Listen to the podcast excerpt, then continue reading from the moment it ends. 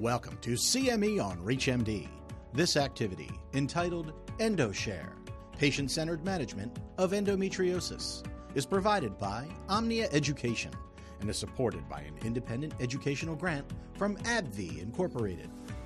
Prior to beginning the activity, please be sure to review the faculty and commercial support disclosure statements, as well as the learning objectives. So let's first start. We've all heard about endometriosis, um, but what really is it? And let's perhaps start with the definition and talk about uh, what people need to know. So, dysmenorrhea, painful menstrual periods, are the main problem. One of the problems with that is a lot of young women, especially, think painful periods are their lot in life. They don't think they have a disease, they think that's the way the world is. That's what happens. Uh, so dysmenorrhea, number one, still remains the most common cause, but not the only, I mean, the most common pain, but not the only pain. Non-menstrual pelvic pain, I like the words, used to call it chronic pelvic pain, but now we call it non-menstrual pelvic pain, um, is the second most, um, second most pain, most common pain.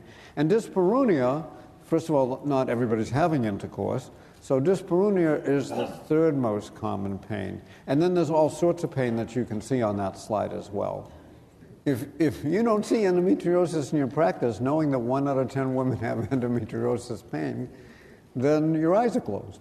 okay? If you think that everybody with a painful period doesn't have endometriosis, it's just your uterus contracting, then you're obviously missing the diagnosis.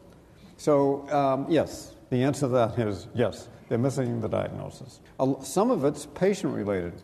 They don't bring it up, they don't come in, they, it, the pain's not as severe that it needs treatment, they don't want treatment. There's a number of reasons that a delay may come from the patient, uh, and this is shared decision making from the patient's standpoint. There's delay from the, um, from the provider, Again, if you don't see any endometriosis in your practice, you're going to have a delay in your in, in diagnosing. You described some gastrointestinal symptoms and genitourinary symptoms that can go along with endometriosis. Um, sometimes they may be the presenting symptoms. But what else do we need to think about in the differential diagnosis? In other words, are there other primary problems that could really be what's going on as opposed to endometriosis? Right, and that's diseases that you need to rule out the other things the best you can, um, and that's not easy. Uh, to make sure that you're, you're treating someone or you're telling them that they probably have endometriosis and they probably do. So there's a list of the things that um, basically uh, can mimic the pain of endometriosis. Again, it can be chronic or cyclic, and it can be IBS or inflammatory bowel disease, um, chronic constipation, uh, cancer. We've seen a few over the years, but not usually doesn't mimic. And the urological diseases, I think, mimic even more. Chronic UTIs, but particularly the number one thing on that slide is IC, interstitial cystitis. It mimics exactly endometriosis pain. So, the first is what are the appropriate questions to ask the patient to try to get to the diagnosis? Okay, that'll be easy, wait. The second is how do we make the diagnosis? And then I want you to talk about whether or not imaging is helpful and whether laparoscopy is necessary. When you have a patient with pain, you, ask basically the same the same initial questions. You know, how, what makes it worse? What makes it better? When does it start? When does it go away? All, all those types of things. And then you might, then you're going to ask, you're going to put on your general practice hat and ask the, the, questions about the other diseases, trying to quote rule them in or rule them out. I, I know in this day and age, imaging is is is what everybody does. If you walk into the hospital, uh, if you come into the ER before a history of physicals taken, you have imaging done. You know. And then you say, what was the problem? And they say, oh, I don't know. We didn't have, she was over getting a CAT scan. okay. Um, so, you know, I, I, think that, you know, imaging is the way that everybody does things. But I think in, in, um, in this, you could be a visitor at, in Syracuse at the hospital and you'd end up getting a CAT scan. okay. okay. Now, um, you know, I, and I, but I think in this disease it doesn't really help you, and it also doesn't help you in that list of other diseases that was on that slide that cause pain. Because the resolution of endometriosis, no one's going to see endometriosis on, the, on imaging, on any imaging, or any of those other diseases, IBS, Inflammatory bowel disease, probably not. Um, now, I'm not talking about stage three or four, uh, but you can make that diagnosis doing a pelvic exam. When the, when the pelvis is fixed, hurts, you can make that diagnosis, big ov- ovarian endometrioma. Uh, I'm not saying don't get an ultrasound to maybe help you make sure there's not some sort of big ovarian cyst or something going on that you didn't feel. Uh, but to do advanced imaging, I don't think is, is helpful at all in this disease. Now, we're talking about laparoscopy. Laparoscopy in endometriosis comes in two different ways. One is for diagnostic testing, the other is for treatment. I'm not saying we don't do laparoscopy for treatment and recalcitrant patients, but we don't need to do it for diagnosis. Um, we can make that diagnosis clinically, and the drugs are approved to be used, approved to be used empirically. Now, once the treatment is established, what are the treatment approaches?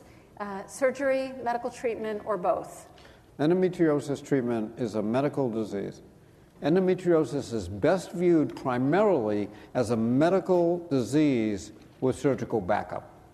And I think that's the best way to think of this disease. So both ASRM and ACOG sort of talk about endometriosis as a medical disease with surgical backup. Right. Let's talk about some of the medication categories or types of meds that are available for treatment. And I'd like you to concentrate on the first four categories on this slide because then we're going to talk more in depth about the last two. So this is a neglected disease. If you look at that list, you think, oh, non-steroidals, you can buy those over the counter. That's the least effective treatment. But it's the most specific treatment we have because everything else we have on that list lowers estrogen. That's how it works. It lowers estrogen. If we lower estrogen, we, the endometriosis that's dependent on estrogen gets less. What about oral contraceptives? Why are we giving combined oral contraceptives, and every society recommends it for pain of endometriosis, that have more, more biological estrogen in it than anybody's physiological estrogen? So we know that endometriosis is dependent on estrogen. Why are we giving them estrogen? Does that make any sense? And in reality, it doesn't make any sense. And in fact, what are we doing if we're going to use oral contraceptives? How about progesterone only? There's no reason to give the estrogen in that pill to someone who you think has endometriosis. It'd be uh, counterintuitive. And now we look at the rest, the rest of the list, and I'm only going to talk about the next two on this slide. Everything that lowers estrogen, and all of those next four things do, reduces bone density. So that becomes the limiting step and the side effects of hot flushes. That's really what we're dealing with. Progestins, no matter how, if it's Depo-Provera or an IUD, uh, maybe not so much. Uh, um, doesn't really lower estrogen as much, but danazol is an androgen. Okay, it's a modified androgen, and it was very successful. It does lower estrogen. It was very successful. We used it for a while back in the uh, 80s, 70s, uh, but the patients had less pain, but they all looked like the Smith brothers on the, cock, on the uh, cough drop box. Okay. So with that, let's move on, okay. um, and let's talk about um, GnRH agonist therapy because this has really been the mainstay of therapy for a number of years. Right. Okay. So GnRH is one of the drugs that's approved for endometriosis therapy. It's uh, it's an agonist if someone said, Do you want an agonist that's going to stimulate the pituitary and increase estrogen in the beginning? Or do you want an antagonist that's going to block it? You said, Give me the antagonist. I don't want an agonist. And yet we used it, we used it um, in the beginning because we couldn't come up with a, a, a, drug that could be given it usefully. And, and the trouble with GnRH is um, the, what you see in red is the hot flushes and night sweats. So that was one. And the second major uh, side effect, which the patients obviously had no symptoms of, was losing their bone density. So it was the hot flushes that made, that made patients stop, and the bone densities lowering that made the FDA tell us we had to stop the drug uh, after a certain amount of time. So um, it, was, it was good, and it was injectable. It's always refreshing to see new advancements in the field. So let's talk about the new kid on the block, uh, elagolix and how it's used in terms of managing this important condition and ways in which it may be different or similar to uh, GnRH agonist therapy. So, this is the first drug in about 20 years, okay?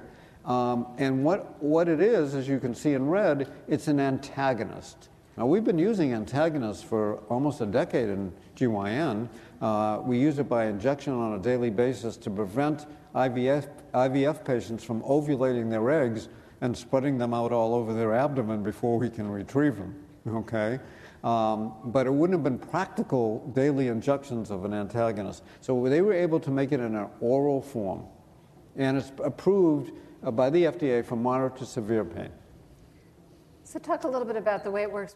Pretty straightforward how this all works. And on the right side of the slide, you can see the telephone poles are the receptors, and the uh, triangles are the GnRH, and the magenta balls, I've been told those are magenta.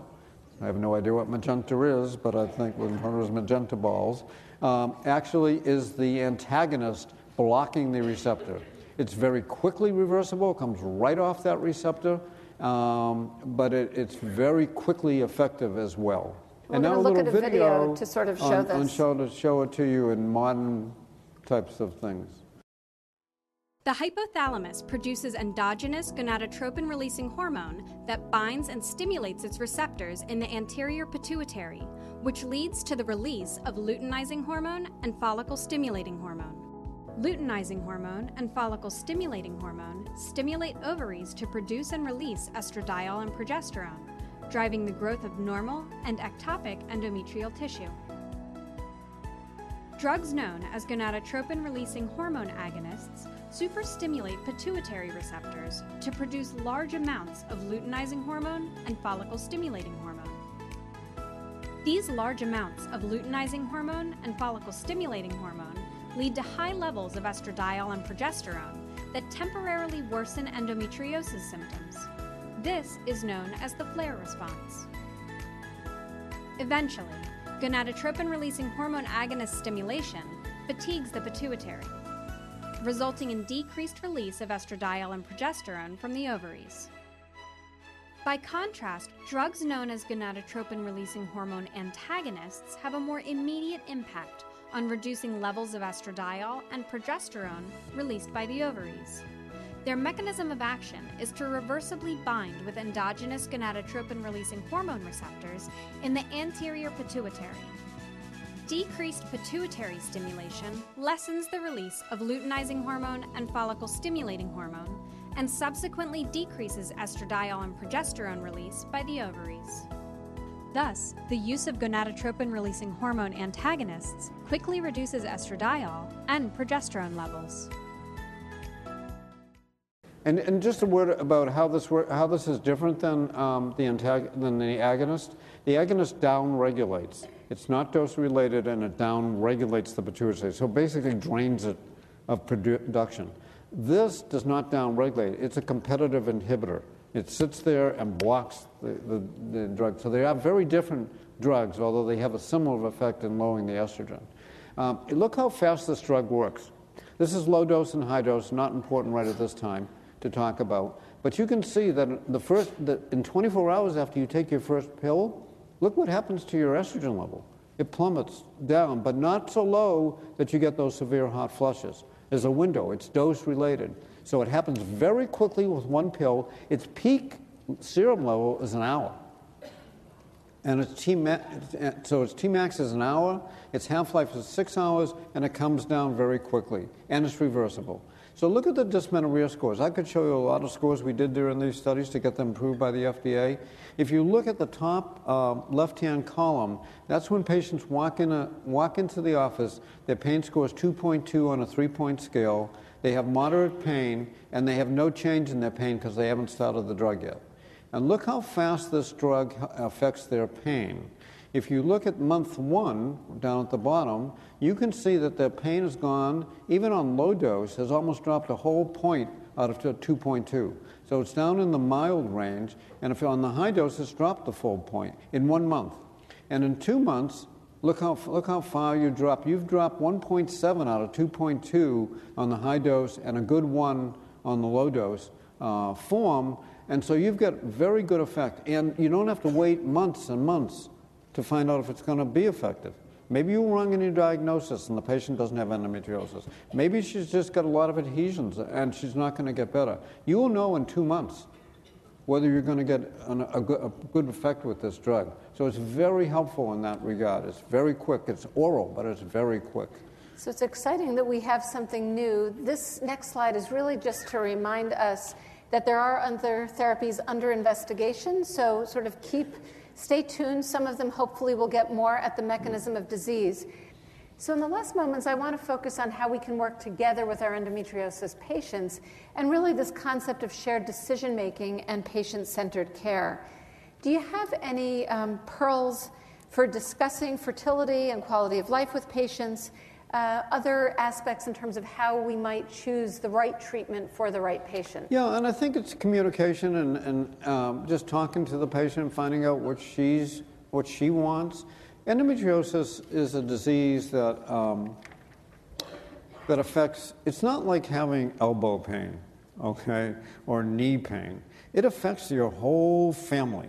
The whole, everybody around you. That, and, I guess, is really the key, right? right? It's listening to the patient and then talking about having an open dialogue so that we know what the patient's goals are, what's important to them, and we can potentially match treatment approaches based on what's most important to them.